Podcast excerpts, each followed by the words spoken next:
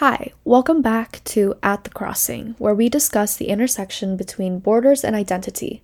The following collection of episodes will be dedicated to the civilization of Nubia. In this episode, we will be discussing the history of Egyptian and Nubian foreign relations. There will be betrayal, war, and conquest. Centuries of power struggle have cemented the rivalry between the two strongest empires of ancient Africa. Let's dive in. After extensively reading Garry J. Shaw's book titled War and Trade with the Pharaohs An Archaeological Study of Ancient Egypt's Foreign Relations, I've created a SparkNotes version of Egypt's foreign affairs, specifically looking at the interaction between ancient Egypt and Nubia. The book actually starts as early as 10,000 BCE, However, between the periods of 10,000 BCE and 2500 BCE, there wasn't a lot happening. There was no concept of Egypt, no concept of Nubia, and no borders. There were only nomadic tribes that clustered and lived together, and in doing so, they developed a distinct culture with each other. And as different groups began to interact with each other, trade sparked.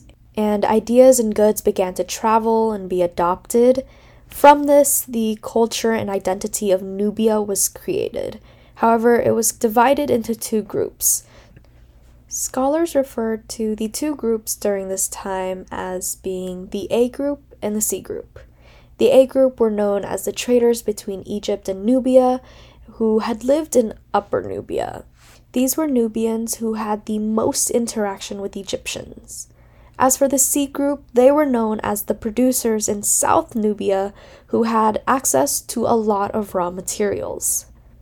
Relations between Egyptians and Nubians during this time were very friendly. Produce would be made in southern Nubia by the C group and passed on to the A group to be traded in Egypt, where Egyptians would bring their goods as well. That was until Egypt established its monarchy in the early dynastic period. During this time, we see that they begin to adopt a more aggressive attitude towards its neighbors. This attitude wasn't directed only towards Nubians, it was experienced pretty much all around. The king's goals were to leave a legacy of power for Egypt by conquesting neighbors and, quote, cutting out the middleman. For Nubia, this meant the A group got hit the hardest because they were the middlemen between Egypt and the C group. During this time, we see that the A group experienced frequent violent raids by Egyptian military, which ended all friendly relations between Nubia and Egypt. We also see during this time that the A group moved further south to create a physical distance between them and Egypt. Fast forward to about 2265 BCE, during the Old Kingdom period in ancient Egypt, King Pepi of the Fourth Dynasty conducts regicide and leads military campaigns against Nubians.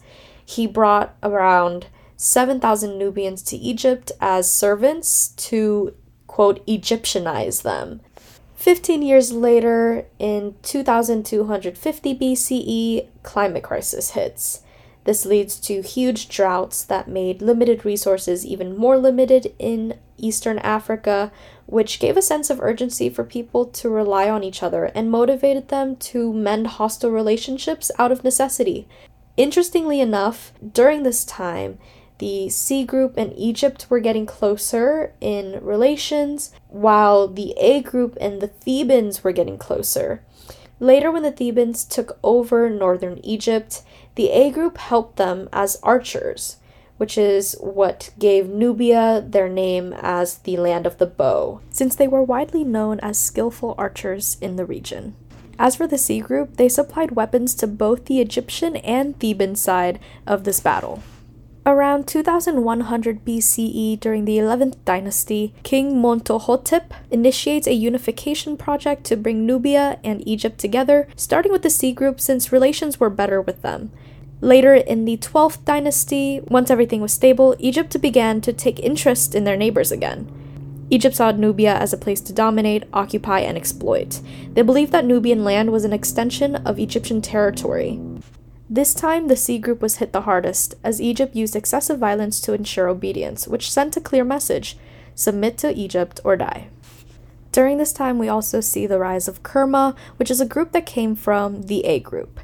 This group was very successful and was a cultural melting pot for Nubians, Egyptians, and other neighboring tribes. By the 13th dynasty, domestic disputes in Egypt weakened its role, which led to the withdrawal of their efforts to conquest Nubia. During the 14th dynasty, King Nehesi ruled over Egypt. What's interesting is that his name could be translated to the Nubian king.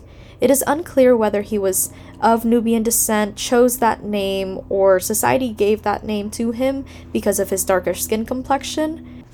But scholars have stated that it wouldn't be too surprising if King Nehesi was from Nubian descent. Kerma continued its trajectory of becoming a powerful empire, and in Egypt, they were known as the Kingdom of Kush.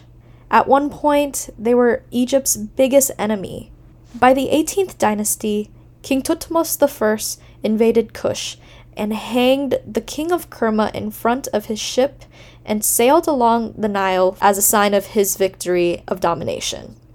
After Thutmose I died, the sons of the late king of Kerma revolted against Egyptian powers. When King Thutmose II took the throne, he responded with a military project to kill all Nubian men except one prince just to make a statement and assert the dominance that his father had.